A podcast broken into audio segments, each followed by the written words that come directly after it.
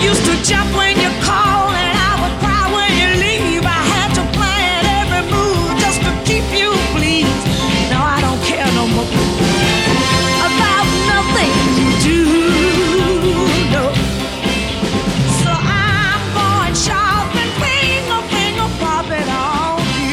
and welcome to episode 1035 of Effectively Wild, a Fangraphs baseball podcast presented by our Patreon supporters. My name is Ben Lindbergh. I'm a writer for The Ringer, and I'm joined by Jeff Sullivan of Fangraphs. Hello. Hi. We have a lot of emails to get to and a bunch of follow ups because somehow it seems as if no matter what we talk about, there is someone who has a pertinent anecdote to relate to us. Do you have anything else you want to talk about before we get into that? No, let's just get into it. Okay, so we've got a Ryan Raburn story, we've got a trampoline story, we've got a couple premature celebration follow ups. Let me start about Ryan Raburn. You wrote a post about Ryan Raburn being the most volatile hitter of all time with some minimums and caveats, but basically he's been terrible and great alternating seasons for the past what five years or so. Mm-hmm. And we got an email from evan who says a while back jeff talked about the volatility of ryan raburn's on-field performance. Well i was bat boy slash clubhouse assistant for the toledo mud hens while mr raburn was a member of the team i also have an example of raburn's ability to run so hot and cold during a game, one of my jobs as bat boy would be to sit along the left field line and grab any foul balls. I also had to play catch with the left fielder. Most left fielders threw at a nice crisp pace, fast enough to remind you they were a pro, but not too fast. When Raburn played left, you always had to pay very close attention to the game because if he struck out or left a man on base, he would run out to left field and fire bullets at you. Obviously, I'm not a scout and I don't know the scouting report on his arm, but he would throw so hard it was scary. Sometimes he even added a little crow hop. They make you wear a batting helmet on the field. I would always take it off between innings because it's so bulky and hot. But when I played catch with Raburn, I kept the helmet on. Now, if Raburn was playing well, then his throws were at a nice, comfortable pace. Maybe this is another example of Raburn's volatility, or maybe he should give relief pitching a shot. so beware left field catch person with the Cincinnati Reds this year if Ryan Raburn is not hitting. He is apparently a different guy. My favorite thing about this is, you know, I don't know exactly how hard Raburn throws via StatCast, but you know, the strongest armed outfielders throw like hundred, right? Like Aaron mm-hmm. Hicks, Kevin Kiermaier, Ryan Yeah. Raburn probably not quite that high, so he's probably in like the ninety to ninety-five range. That's like Ryan Raburn throwing as hard as he can, which by the way is how hard the average pitcher throws. Which what this says to me is that catchers are insane people. I don't know how anybody ever grows up and is like, I want to be a catcher. If I go like play catch with a friend and we go to the park, every so often, you know, you start to get confident, you start to be throwing well, and you decide I want to air it out.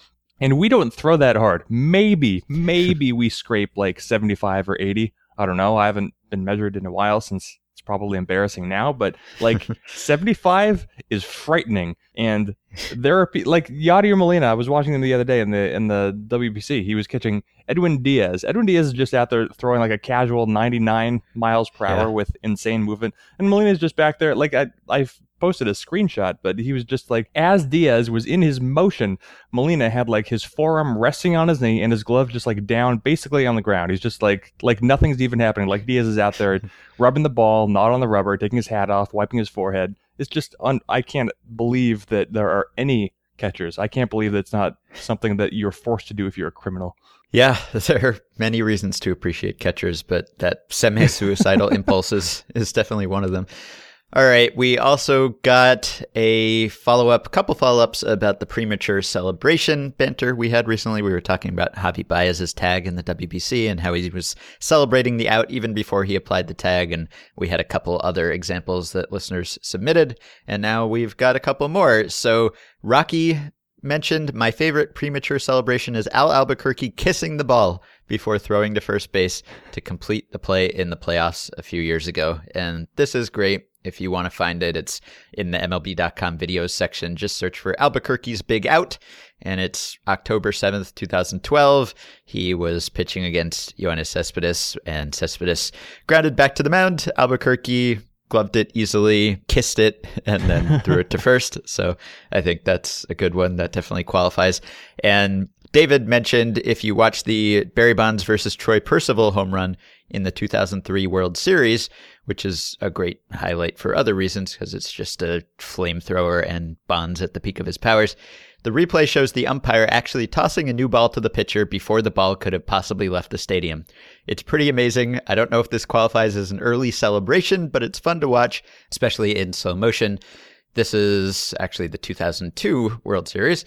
We're not in the 2003 World Series, but this is on YouTube. Just search for Bonds hits a monster shot to right field, and it's at the end of the clip. It shows a side view, and Bonds has just unloaded, and you see the umpire take a, a new ball out of his pouch and toss it to the pitcher almost immediately, which is uh, a good one. Not a celebration, but but good instant reaction. I'm surprised umpires didn't just flip balls to pitchers more often with Bonds at the plate. Just like you're going to need this.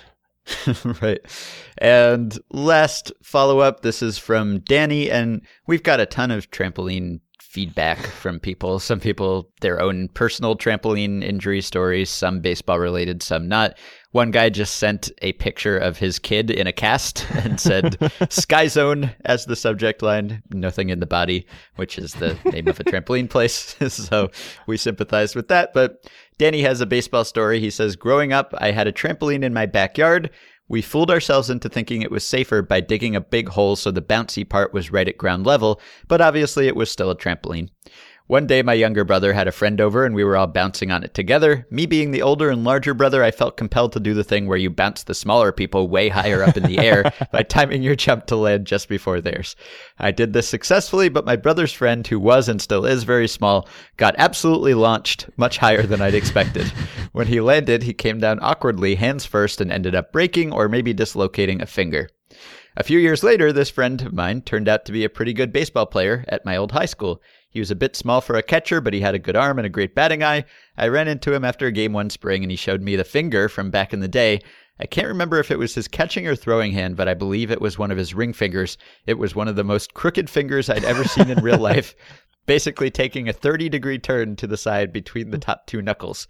Obviously, I felt terrible about it, but he told me it was no big deal and it didn't affect his playing at all. I wasn't sure whether to believe him or not. Fast forward another few years, and this kid was a way better baseball player than I'd ever expected.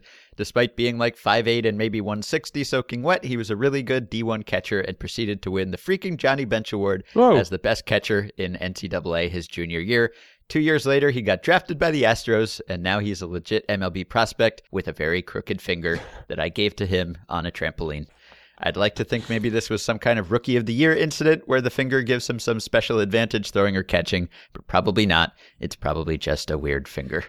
and we tried to get the player on the show to talk about his trampoline trauma.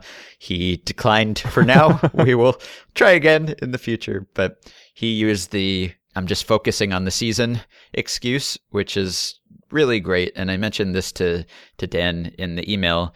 That's probably the best excuse a player can use. This happens fairly often with me. If I want to talk to someone for a story, they'll say, "Oh, I'm just focusing on the season right now." Oh, he's he's focusing on the season, so he can't talk right now. And it's a great excuse. It doesn't make any sense really because yeah, I'm going to talk to you for 10 minutes about a trampoline and it's going to distract you from the season. You're focusing on the season 100% of the time, no time to talk to anyone. Doesn't really hold up, but it sounds perfectly reasonable. Can't interfere with his livelihood. He's a baseball player. He has to focus on the season. Who am I to interrupt that person's mission? So that is a really great excuse. If you're a baseball player, I highly recommend it. You can't even be annoyed about it. And I'm wondering if baseball writers can use that excuse to get out of doing things. Like if I have to do chores or something, uh, oh, I'm just focusing on the season. Or like getting out of podcasts. I guess you, I think you and I would both agree that one of the things that's being emphasized in the modern baseball player is psychological health, correct? Like the mm-hmm. soft, the soft side of the game. Yeah. And I don't know the identity of this, this presumably still catching prospect. Uh, I could Mhm. probably make a guess, but I'm not going to bother looking it up. But it seems to me that whenever you are a prospect in a major league organization, every season is critical. You are just trying to prove your worth. You are trying to stay positive and dedicated and healthy so that you can prove to your organization you are worth its investment of resources. Clearly, the Astros will need a catcher before too long because Brian McCann is old. And I wonder, I just wonder, if spending 10 or 15 minutes talking about a childhood trampoline incident might sort of bring back up some psychological trauma that might actually have a detrimental effect on this player's preparation for the season. Possible. Yeah. Uh, so I think that it would be a very legitimate excuse. and I, I feel like, honestly, with the amount of trampoline related tweets and emails we're getting, we've really tapped into something here. I think this is this is a platform. This is effectively Wild 2020. We're running on the anti trampoline platform. And I think Yeah. that we will run away. We will color the map. Yeah, people have been posting articles in the Facebook group about studies about trampoline injuries exploding. So it definitely does seem like the zeitgeist. You know what we haven't gotten one of? Mhm. We haven't gotten a single message that's like, hey, I really enjoy trampolines, and that's it. That's true. That is true. No trampoline defenders.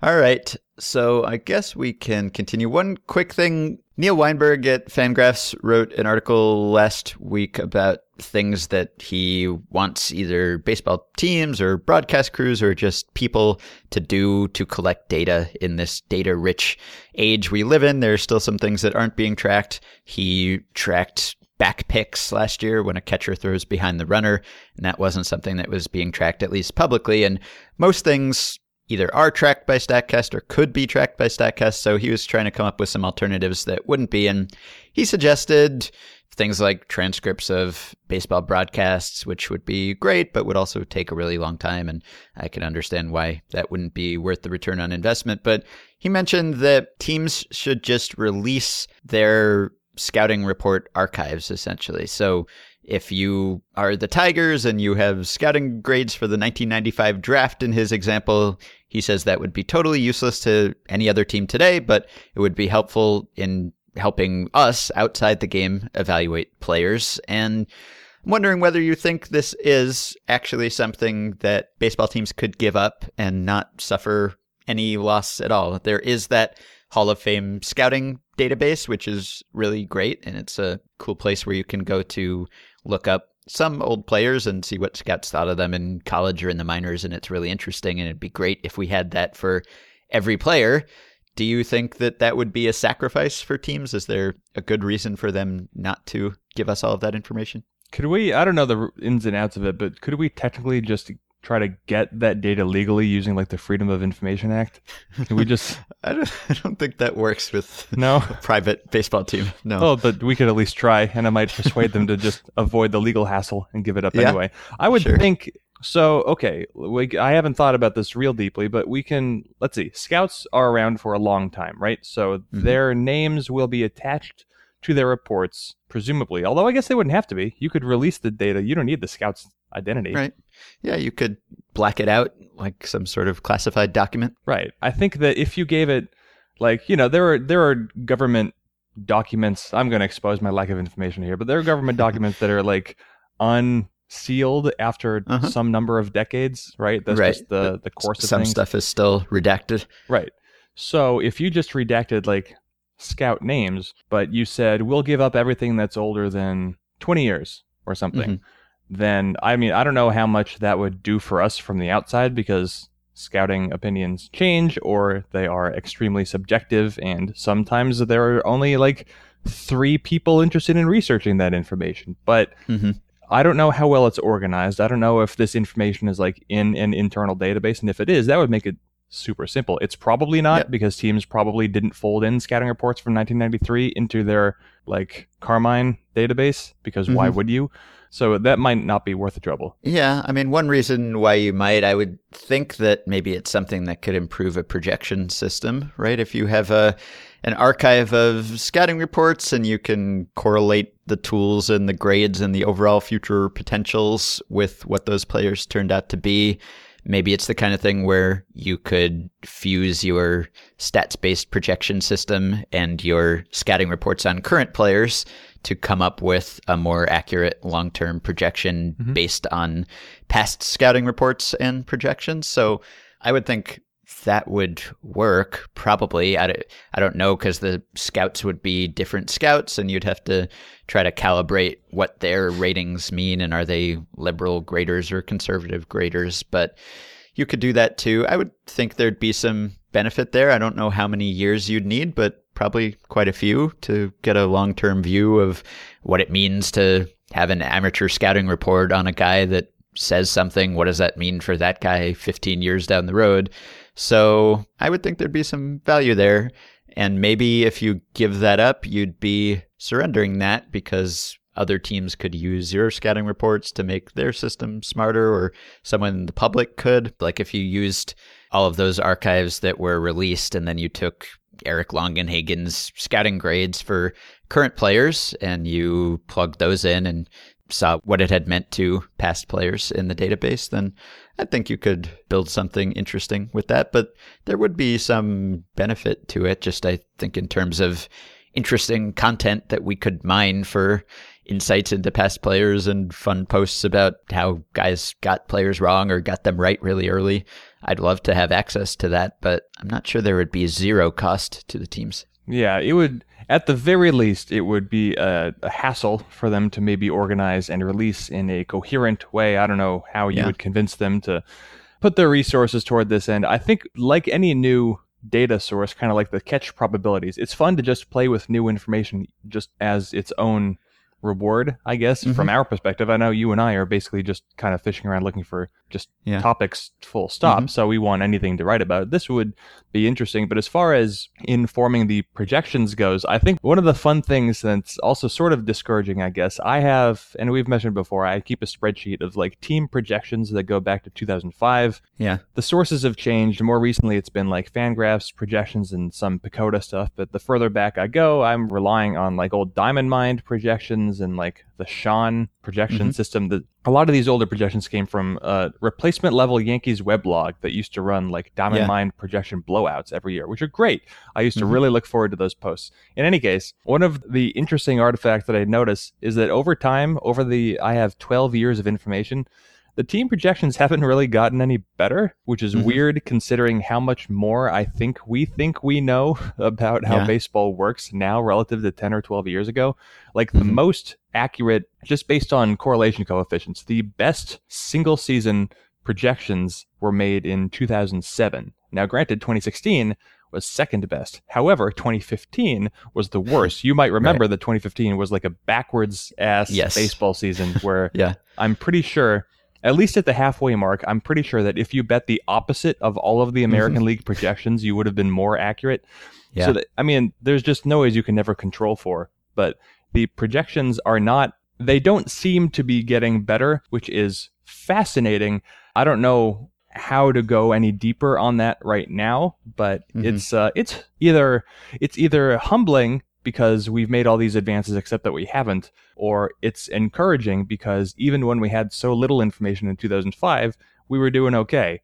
So I'm not Yeah. sure, but I would hesitate to ever suggest that anything that we learn is actually going to make that meaningful of a difference in the projections because it turns out that the projections can be only so good because humans are to a great extent very unpredictable. Yeah, and I bet another way you could look at that is just to compare to Marcel, the most basic projection system, which doesn't even factor in most of the stuff that the other more complex systems include. I would think that probably relative to Marcel, the other systems haven't gotten much better, if at all, over that span. I know that the most recent projection review of 2016 projections at Beyond the Box Score had Marcel very close and competitive, and in some cases better than the other systems. And maybe that has to do with the fact that the projection systems haven't quite kept pace with what we know. Like we have all of these new data sources, but in many cases, the projections don't make use of them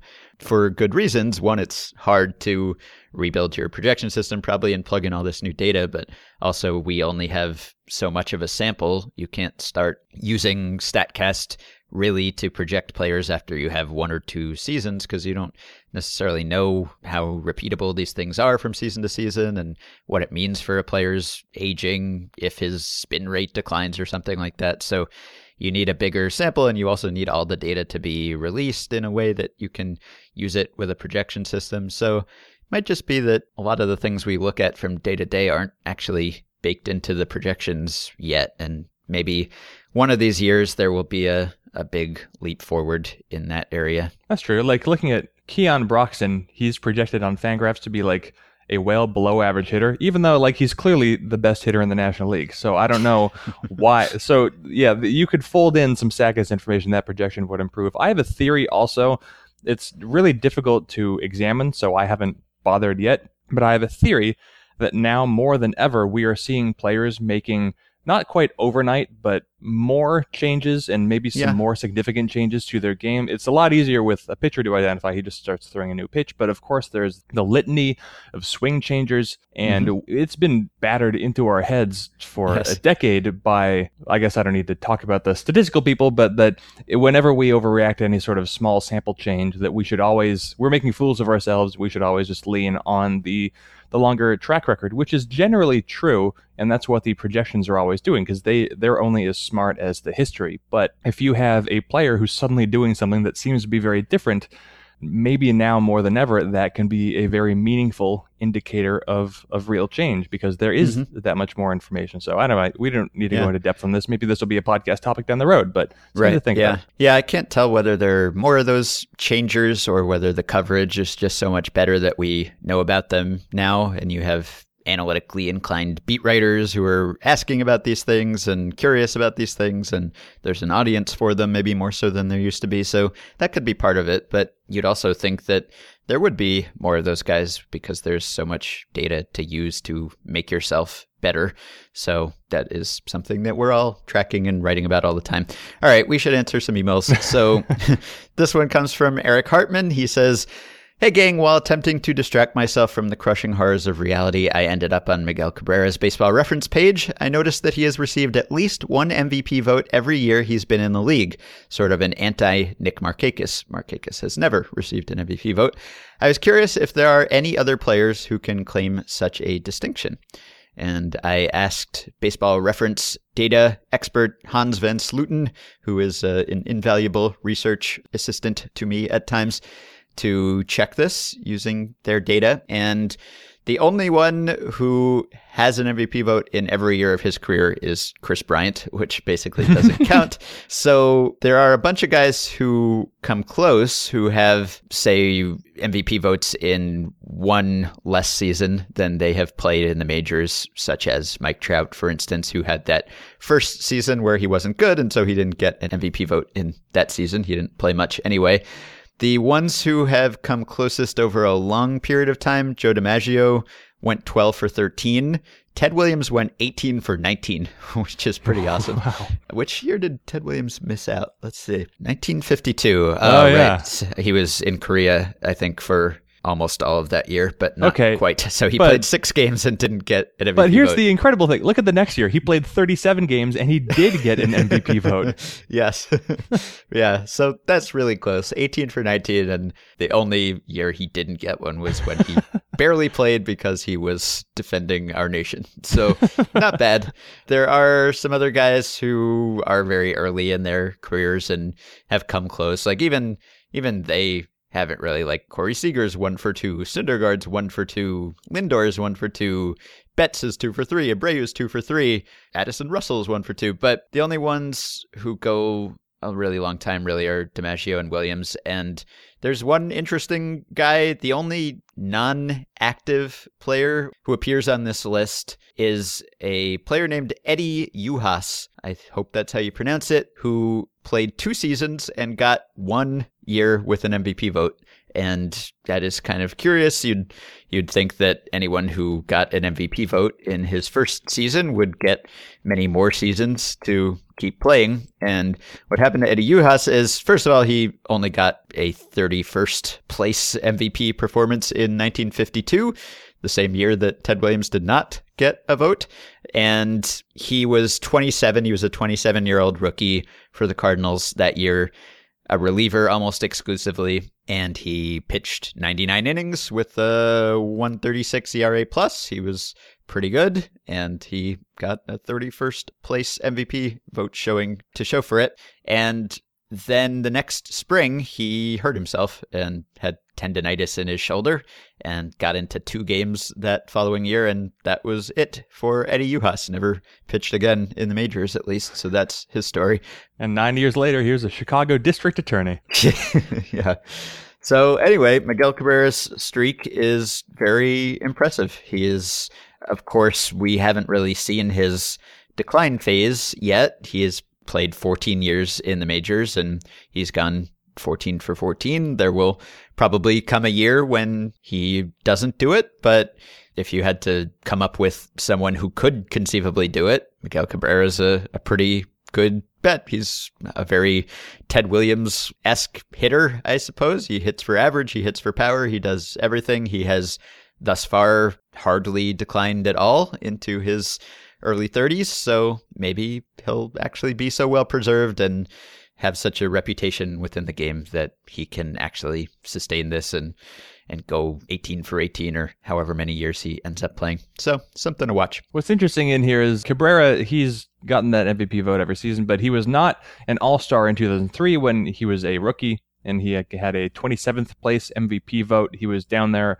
among some other extremely 2003 names like Mark Grudzielanek, Russ Ortiz, Dontrelle Willis, Luis Gonzalez. Yeah. In any case, Cabrera also, he was 13th place MVP finisher in 2008, fourth place in 2009, an all-star in neither season somehow. I don't know exactly how that works. But Joe DiMaggio, aside from uh, three years of military service, just like Ted Williams, Joe DiMaggio did make the All Star game in all of his major league seasons. The one year he did not get an MVP vote was his final year when he was mm-hmm. an All Star as a 36 year old. But still, I don't think anything is weirder than that Ted Williams 37 games, 110 plate appearances, MVP vote. Although he did hit like 14 home runs that season, so good on Ted Williams. He made the most out of a little time. Yeah, maybe it was just a courtesy vote. Hey, you're you're back from war for the second time, so here's an MVP vote. All right. Question from Nick. If Aroldis Chapman suddenly showed up to camp and he used Carter Capps' ridiculous delivery, but somehow maintained his control, how unhittable would he be? I think I've heard you guys say that Capps' perceived velocity is about as fast or faster than Chapman's fastball, but how ridiculous would that delivery be with a guy who can throw 103 as it is? Would anyone be able to score runs off of him? Only thing I know for sure is that that delivery would be getting outlawed even quicker.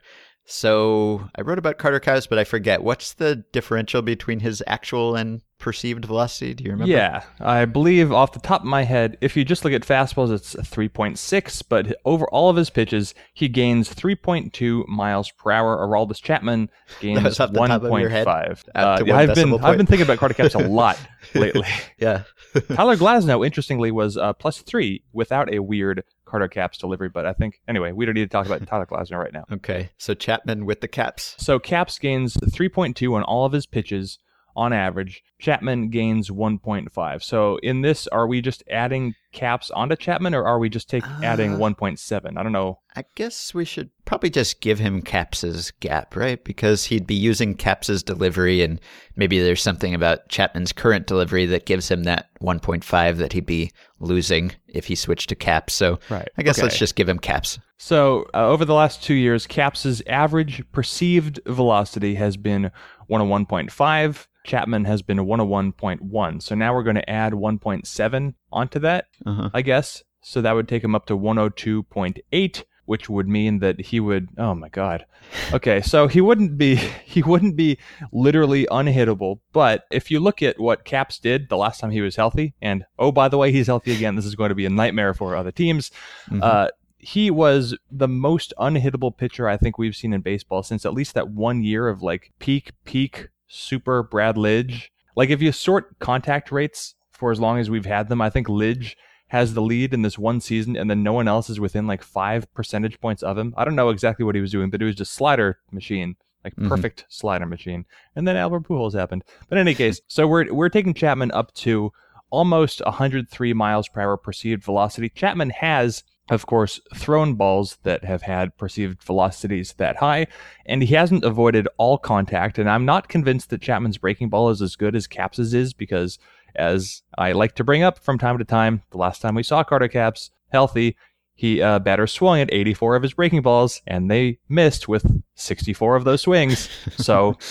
I don't think Chapman has that kind of breaking ball. His slider is fine, but it's not Capps level. His fastball is better he would strike out at the I would put the over under at what? 55% strikeouts? Is that too low? Is that too low? that does seem like a pretty good place to set it, and I might go higher. Yeah. and that's giving him exactly Capps's gap and not giving him any extra credit for the fact that he's already pretty good perceived velocity wise. Uh, So Capps was 49% strikeouts for his like 31 healthy innings. And Chapman, uh, lately, he's, uh, well, let's see, what are his numbers? The last few years, Chapman has struck out 41, 42, and 53% of his Yeah. opponents. So he's averaged like 44, 45% the last three years, which is consistent with his career marks. So now we're giving him an extra almost two miles per hour. I mean, that's, it's genuinely insane to think about. But Yeah. yeah, okay. I would say maybe, maybe the over under point is 60% strikeouts. And you would, he would never give up a home run. Yeah. Someone asked you in your chat last week where the diminishing returns would be with fastball speed or where you get the most or least benefit from adding a tick. And you speculated what, something like 105, 106. Like beyond that, it probably wouldn't help that much to add Yeah. one mile per hour. depends on what you mean. Like when people ask about diminishing returns, I think the the point where it makes the biggest difference is down around like probably 89 or 90. Yeah. So after that, the returns would begin to diminish. What I suspect was the intent of the question was where does it basically not matter anymore? And Mhm. that I think that is around somewhere between 105 and 110. Like if you look at Chapman's fastballs that he's ever thrown, when you get up to 104, 105, it, it just doesn't matter anymore. It's, as a batter, you're basically there as a tourist observing baseball. You're not actually supposed to do anything. Although, granted, if you have Chapman out there throwing as hard as you possibly can, you would have guys choking up. But the last time we saw a batter really choke up on a Chapman pitch, he hit one of the most dramatic home runs in World Series history. So, you know, it can happen. But Yeah. Chapman would average probably 0.5 home runs allowed per season. Mhm. Okay, the polar opposite of that question comes from Connor, who says it is being reported that Jared Weaver's fastball velocity is sitting 79 to 83 during spring training thus far. What is going to be a higher number this year, the lower end of his sitting velocity divided by 10 or his ERA? So if he is sitting 79, his ERA divided by 10 would be 7.9. And he is coming off a season where his velocity was what, like 81 or something like that? Was he in it that was range? 83. It actually 83. It, perked Okay. up, if you will. And he had a 5.06 ERA. Yeah, you know, you know what? I don't. I've gone. I, have gone completely around. I think Jared Weaver is fantastic. I love Yeah. that he's out there throwing crap. And last year he had an ERA of 5.06, but the year before it was 4.64. I mean, these aren't good numbers. His ERA, has, his ERAs the last two years have been like 20 or 25 percent below average with Mhm. the Angels. But he's going to the easier league. San Diego is still a relatively pitcher-friendly ballpark, even though there are more home runs. And he's proven he's pro- he's thrown crap for years. Like the last two years, he's had an 83 mile per hour fastball, but he's thrown his fastball less than half of the time, and his changeup is still there. His other pitches are still there. He has the worst, I think, objectively, the worst fastball in baseball, but he knows it. And he is as close. We get the hypothetical ever so often about could you be a good pitcher if you never throw a fastball? Well, Jared Weaver's trying. He's he's out there and he's doing his best. Yeah. And his it's bad, but you know, you have a hitter out there just gearing up for the heat, and he still has that big loopy curveball that's always been a good pitch. He still has a changeup that works mm-hmm. somehow because you know hitters are geared up for the heater. So no, I don't think that Weaver is on the precipice of like a an eight ERA because he's just never actually been that bad. Yeah, he's got the deception and the pop ups and everything. So yeah, he gets by. Yeah, I, I like that he's out there. I like that he still has a job. He, I mean, he shouldn't. He shouldn't have a job, but this is this Padres situation. But just for just for scientific reasons, this is going to be good data. And the fact that he's probably going to start another, I don't know, 50 games this season for the Padres is going to be really good for us to learn from. Just like how pitchers probably shouldn't hit, but I'm glad that they do. All right. Do you want to do a stat segment? Sure, I've got something that isn't so fun, but is kind of interesting, maybe. Uh, for Fangraphs, should be published by now, but we're doing an annual series that's called the Positional Power Rankings, and I was in charge of writing up shortstops, which is a privilege, I think, because shortstops are so good right now. And so this was published, I think, while we've been speaking during this podcast. And in that piece, I hypothesized something that why don't I just get into the information now? So you and many people are familiar with the statistic OPS plus on baseball reference. There is also a T OPS plus. I don't know what the T stands for, but what this is essentially is OPS plus for a given split relative to the overall OPS plus. So it's a measure of how good a player or position is offensively relative to the league offense. Understand? Everybody understands? Mhm. Only Ben is on the line, so that's fine. Let's just assume people understand. So, there's been a lot written about how we are entering or have entered a golden era of shortstops. I think people can feel it, and it's difficult to measure overall in terms of overall value. However, in the known history of people playing shortstop, at least according to baseball reference, last season, shortstops had their best ever offensive season. They had a TOPS plus of 96, meaning they were only 4% worse offensively than the average hitter. That's interesting. And all of the top years are from after the turn of the millennium, except for, I don't know, whatever weird thing happened in 1960 when, hey, good for shortstops, they were able to hit. So that's interesting, but it's also interesting to shift over just a little bit. And while less has been written, second basemen are coming off easily their Yeah. best offensive year ever. They had a TOPS plus of 108. Mhm. Uh, that's the best in second base history. Second place, 100. So that's, I mean, as these numbers go, that is a significant lead where second baseman eight percentage points better than their next best season overall.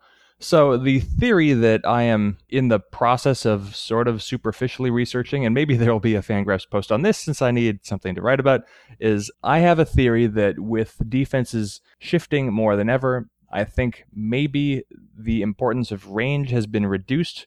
And I think maybe the importance of agility in the middle infield has been reduced, or maybe teams are just more willing to put up with reduced agility.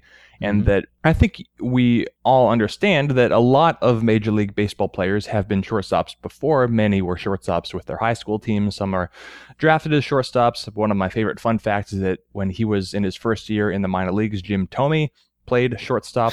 Somehow, even more embarrassing than that, Michael Morse was a shortstop in the major leagues, looking like Michael Morse does basically today. And then players move, and the players move because teams decide, well, they're not just not capable of playing shortstop anymore. But I think that you are seeing fewer and fewer players moved from the middle infield because teams are more willing to put up with a little less athleticism in the middle infield. Again, this is all speculative, so I don't have Mhm. any proof yet, but I will say that Let's see, what is this search that I did? So last year there were 27 middle infielders who played fairly regularly. I said a minimum of 400 plate appearances. There were 27 shortstops or second basemen who had an OPS plus of at least 100. That is very high, although in 2007 there were 29 of them. Last year there were 27, and then the list drops off to 23, 22, 22, 21, etc. I don't need to keep reading numbers in order, but of some interest as well, last year there were 35 middle infielders who were at least six feet tall, and that is the most ever by four. 2015 there were 31, 2013 there were 31, and so on down the line. Of course, players in general have gotten taller over Mhm. time. I have not conducted all of the necessary research for this because I did this in four minutes in advance of the podcast, realizing that I needed something to talk about. However, I suspect, I have not yet proven, but I suspect middle infielders are relatively taller than they have ever been, which would, I think, seem to support the belief that middle infielders are also just being moved less than they've ever been. And so, if mm-hmm. you have the best players being moved off of middle infield positions less often, then of course the numbers are going to reflect that those players are better. And so that's interesting. And so we're Yeah. going to see where where this goes. But I know there's been talk about Carlos Correa won't stick at shortstop, or Corey Seager won't stick at shortstop, or whoever else is good at shortstop. There's always talk that maybe he won't stick, except for Francisco Lindor, who I think should be considered the inventor of the shortstop position, I guess. Uh-huh. But, you know, Seager is still very young. Correa is still very young. I don't know how long they're actually going to last at the position, but I don't think that there's any thought that they're going to be moved anytime soon. The Astros actually moved Alex Bregman to third to allow Correa to continue playing the position. So I think this is this is kind of a thing, and we're going to see how they age because they are still so young, and shortstops are also terrifyingly young as a group. But I think that this is one of the sort of unforeseen consequences of how defenses have been aligned in recent years. That if you if you shove everyone over to a hitter's strong side, then all of a sudden individual players don't need to cover so much ground. Mm-hmm. Yeah, plausible. Good theory. Look forward to seeing the numbers. All right. Let's take a question from Adam, who says, I'm curious to hear your thoughts on Ken Rosenthal's article from this week about Brady Anderson's role with the Orioles. I've been on board with the recent trend of hiring former players like Dan Haren into strategist roles, but this represents an interesting view of what can happen when the player looms large in franchise history and they're hired by ownership, not by the front office. Anderson is appointed as a VP, but carries out a much different role, I think, than most with that title. Despite the issues he appears to have caused with players and coaches, it has seemingly had limited impact on the on field product so far. Sample size of one, but are the concerns Rosenthal highlights reasonable ones to have about any of the former players taking on these strategist roles, or can I just dump all of the blame on Angelos for creating a particularly difficult situation? I don't know if you've read this article. It's novella length. It's like 10 times longer than any other Ken Rosenthal article, but basically it's about the fact that Brady Anderson doesn't really report to anyone and seems to have more leeway as a result of that. Like he has a locker in the clubhouse where he gets changed and he is involved in acquisitions and negotiations, but also coaches anyone in the system whenever he wants. And just sort of uh, I don't know if loose cannon is accurate, but he can just kind of go where he wants and do what he wants, and he's only accountable to Angelos. And I don't know that any of the concerns in that article, which, as Adam alludes to here, haven't really hurt the Orioles that much. Presumably, they've been a good baseball team. But I don't know whether this would apply to Dan Haren or to most of the players in this sort of hybrid front office field staff role because most of them are not hired by the owner. They are, in many cases, not players who were even with the organization or were not with the organization for a long time. They're probably not quite as I don't know if you can call Brady Anderson storied in Orioles history, but he, he was definitely there for a long time and he had some standout seasons. So a lot of them are not that, you know, like, I don't know that Dan Haren has that kind of level of prominence with the Diamondbacks, for instance, but I think most of them are just hired by the GM and there isn't really any confusion about the hierarchy and how they fit in. And according to Rosenthal's article, it just sort of sounds like Anderson is kind of a strange guy. And there are lots of quotes in there about how he is uh, atypical in a lot of ways. So I think probably we can't really generalize from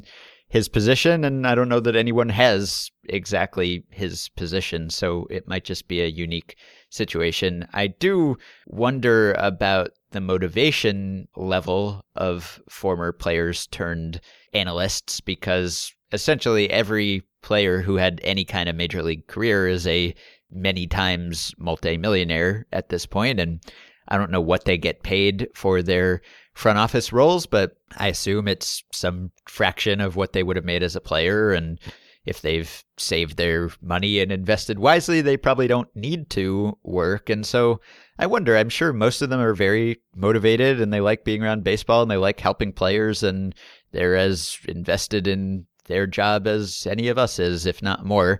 But I wonder, like, there's only some level of grunt work that you're willing to do, presumably, if you are already rich and you've already achieved a lot in this sport and you don't have to do work if you don't want to do work. Like maybe some of them have aspirations to be a GM or get into ownership or who knows what. And then there's definitely a benefit to them working their way up. But I also wonder maybe they just kind of keep them away from tasks that are boring and rote and unpleasant. And so it doesn't become an issue. But I wonder if it ever does. Like I know that Dan Haren mentioned when I talked to him on an episode of Effectively Wild that it was important to him that he have the right role and he'd be able to spend a lot of time at home with his family and his kids and that sort of thing. So maybe if you're going after one of these players, you have to be willing to make some concessions that you couldn't make to the typical person. I would hope that when you are hiring one of these former players that they're sufficiently screened and vetted that you are only hiring someone who is at least reasonably motivated and not just looking for something to yeah. help the player stay occupied and stave off post career alcoholism. I think right. also moving to an earlier point, I don't know where the lower threshold is for being storied, but Brady Anderson does have at least one story, I guess, yeah. of having been an Oriole, a pretty well known yep. story of dingers every yes. other day. Uh-huh. So that's that's something. I read most of the article. I didn't internalize it in a way where I, I read it and I thought this is very well sourced and detailed, but this doesn't seem like the sort of thing I'm going to write about. So I kind of just Yeah. superficially read it. I, I understand that from a player standpoint, you are well within your right to question exactly what that individual's role is because the clubhouse is considered something of a sacred room for the players, and it would be only natural to think that Anderson is sort of a mole. Which, of course, you can't. You wouldn't be inclined to trust him right away, especially because uh, players might not have that strong pre-existing relationship with the player. But it sort of touches on something that I've also wondered about, specifically earlier with the Mariners having Edgar Martinez as the hitting coach, where ordinarily you have coaches or advisors who are sort of more ephemeral, I guess. They don't Mhm. have a whole lot of job security. We've seen teams cycle through pitching coaches and hitting coaches and managers like it's nothing. But Mhm. if you were a Mariners player and you were getting instruction from Edgar Martinez, it could put you in the unusual position of realizing that you could be less secure in your job than he is in his. Yeah. What would be the exit strategy if you were the Mariners, or in this case, the Orioles, being like, okay, this person is not doing a good job. However, this person has been very important. Again, Yeah. Edgar more than Brady Anderson, but whatever. Anderson still a somewhat beloved Oriole. Mhm. Uh, so I don't know how you get out of that. And this is one of the, I think, under discussed complications of hiring that former team icon. Like Uh-huh. if if Tony Gwynn had been a hitting coach for the Padres, which hopefully he he wasn't because I don't remember that happening off the top of my head. I know he managed at SDSU, but it's one of the the downsides of having like Barry Bonds around or just any Right. sort of former important player. It's great to have them around as sort of like a roving instructor or like maybe they, they can show up at spring training and maybe just maybe if you think that they're going to be great coaches or advisors that's important but i don't know if edgar martinez is good at his job but I sure as hell know that the Mariners have to hope that he is. And he's been around for long enough now that, I mean, I guess maybe that means he's good and the team is hit well. But like, I have no idea what the separation is going to look like. And the Mariners really have to hope that it's on Edgar's terms and he just decides, I've had enough. And then he's done because you Right. can't, you can't fire him. yeah, good question. Good point. All right, let's take this one from Andrew. You are a lifelong baseball fan. You played in high school, and although you were good, you were not offered any scholarships or drafted, so you stopped playing. Let's say you're watching a game one day in your early 20s and you start noticing that you can predict not just every pitch, but the exact location and velocity for every pitch from every pitcher in every game. You can only foresee each pitch as the pitcher comes set. What are the odds of you making the major leagues as a player and or how good would you be? Alternatively, how likely are you to get a job in some kind of consulting position with a club? So I sent back a quick email on this, but I think that your odds of getting a job are would be extremely high. Yeah. Because uh, provided you can in some way convey your knowledge Right. and show people how to how to identify things. Now, if Yes. it's just like this mental thing that clicks for you and you have no explanation for it, well then you can't do anything. You can't because Yeah, even if I- they give you a bench job, you can't just yell slider, lower it away. like that's not you can't Right. do that. The the I pitcher mean, would throw the ball you know, you. There, there have been times in the past when teams have tried to relay signals from the stands, or at least it's been speculated that they've done that. And if you really did have someone with this almost supernatural power, I wonder whether they'd come up with some scheme. Now, you're not getting this knowledge until the pitcher comes set, so that doesn't leave a lot of Right. time. But exactly. if there's some way that you could make a motion from the outfield or something, I mean, inevitably it would be noticed, I'm sure. And if it was always right, then something would have to be done about that. But you'd try to exploit that somehow. But yeah, I, I don't know what you could do. You couldn't really just shout out from the bench. Right. And as far as being a player, I don't know quite uh, how to answer that because I didn't I didn't hit for myself when I played because I was bad. Uh, I I only knew how to pitch and hold a baseball bat, and I only kind of knew how to do that. So I don't know exactly how much benefit it would give a decent high school baseball player to know exactly what's coming and where it's going to be. But I do know that I my school had a pretty good pitching machine 10 or 15 years ago and it was one of those machines you could program whatever pitch in whatever location at whatever velocity. And so the coaches would sometimes mess around and show us like 85 mile per hour perfect curveballs. And i don't i don't care how much you know you can't do anything with that as certainly not when you're like a 16 year old idiot playing for like a division 5 san diego high school. So you would need to be very talented. I guess it would be of great benefit to like a Jonathan Schoop, where you're like, hey, your approach problem at least Mhm. no longer matters. You have the natural talent, go hit the ball.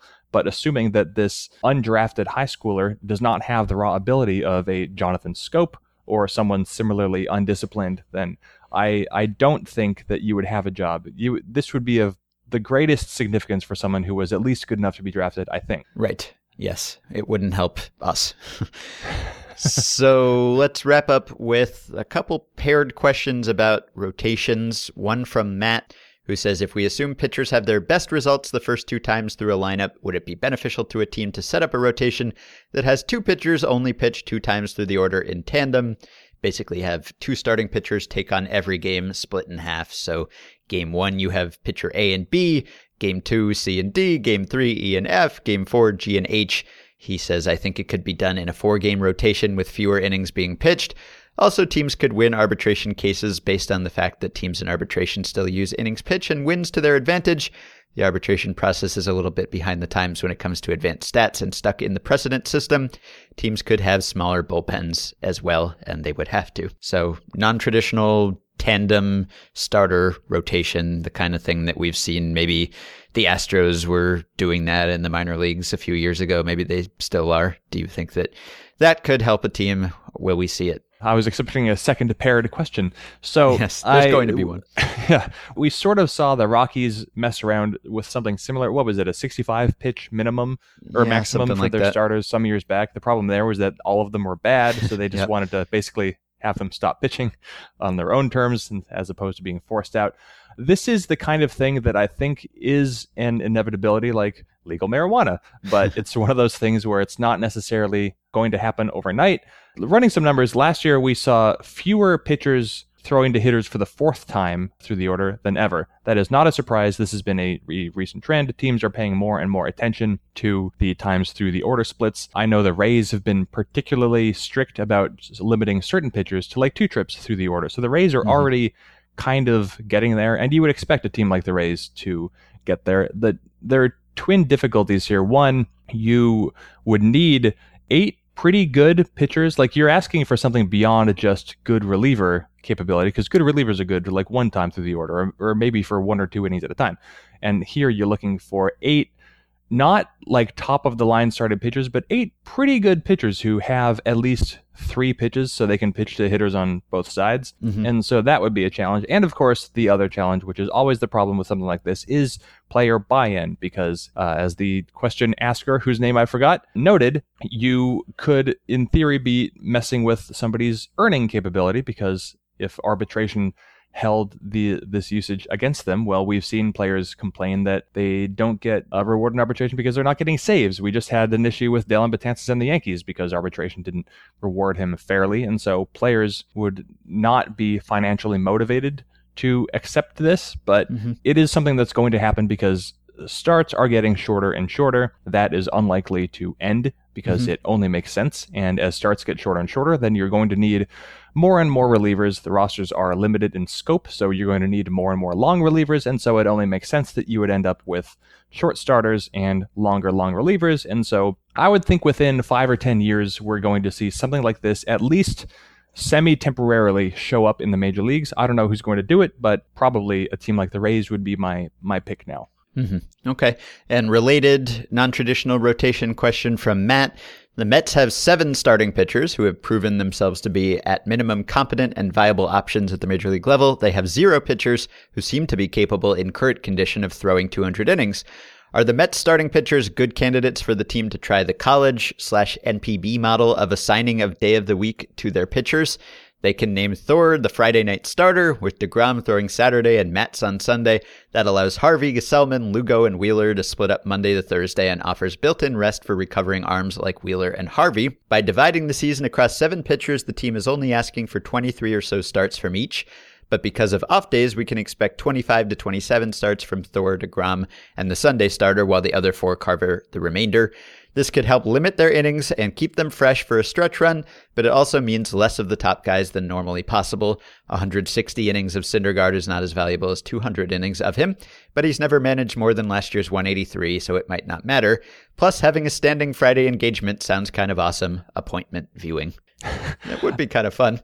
yeah, But- it's it would be a nice idea because you would know exactly when Syndergaard is pitching. But Yeah. you know, we've seen Syndergaard. He just made 30 starts and he had a only minor elbow problem. Degrom has thrown a bunch of innings in the past. I think that what I could see is more likely is sort of doing the the six man rotation deal, which the Blue Jays used for a time last year because clearly there are Mets who need to be handled a little lighter than Mhm. usual, and you do want to be careful with Syndergaard, who's trying to throw the ball 107 miles per hour this season. Yes. Which, oh by the way, that's going to be awesome. I don't think that this would call for this the seven man rotation college style just because the Mets are in a competitive situation where they are maybe already a few games worse than the Nationals and they're going to need to maximize what they get out of Syndergaard and, and DeGrom who seem to be their best and most reliable pitchers. I don't think that you could really sell losing seven or eight starts from both of those pitchers because they are just too important. And as much as Gsellman is interesting or Seth Lugo is interesting, uh, realistically, we know very little about how good they actually are. Lugo Mhm. just has this curveball that spins a lot. I don't know what the hell we're supposed to do with that. And Gsellman has a very small sample success against bad teams after not being that good in the minor leagues. So it's a it's a fun thought, and I love the idea of being able to say like, well, it's Friday night, so we're going to go see Noah Syndergaard. That's great, but I think that would work against the Mets more than it would work for them. So.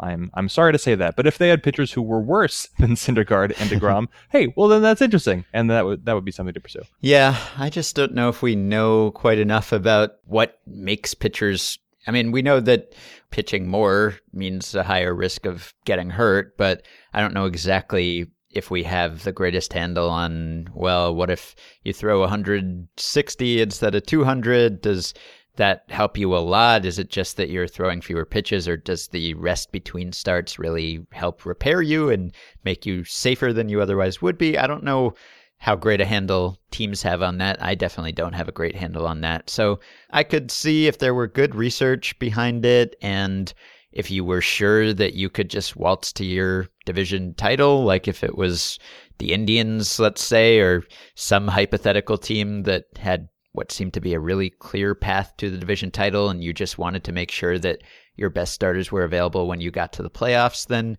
maybe if they were young and amenable and malleable and you could convince them to do it and they wouldn't be too upset about it. So there could be a situation where it would make sense. But yeah, I mean, they're going to need every win they can to win this division. And their top couple guys are so good that without having really solid evidence that it would either make them better when they are pitching or keep them safer in the long term.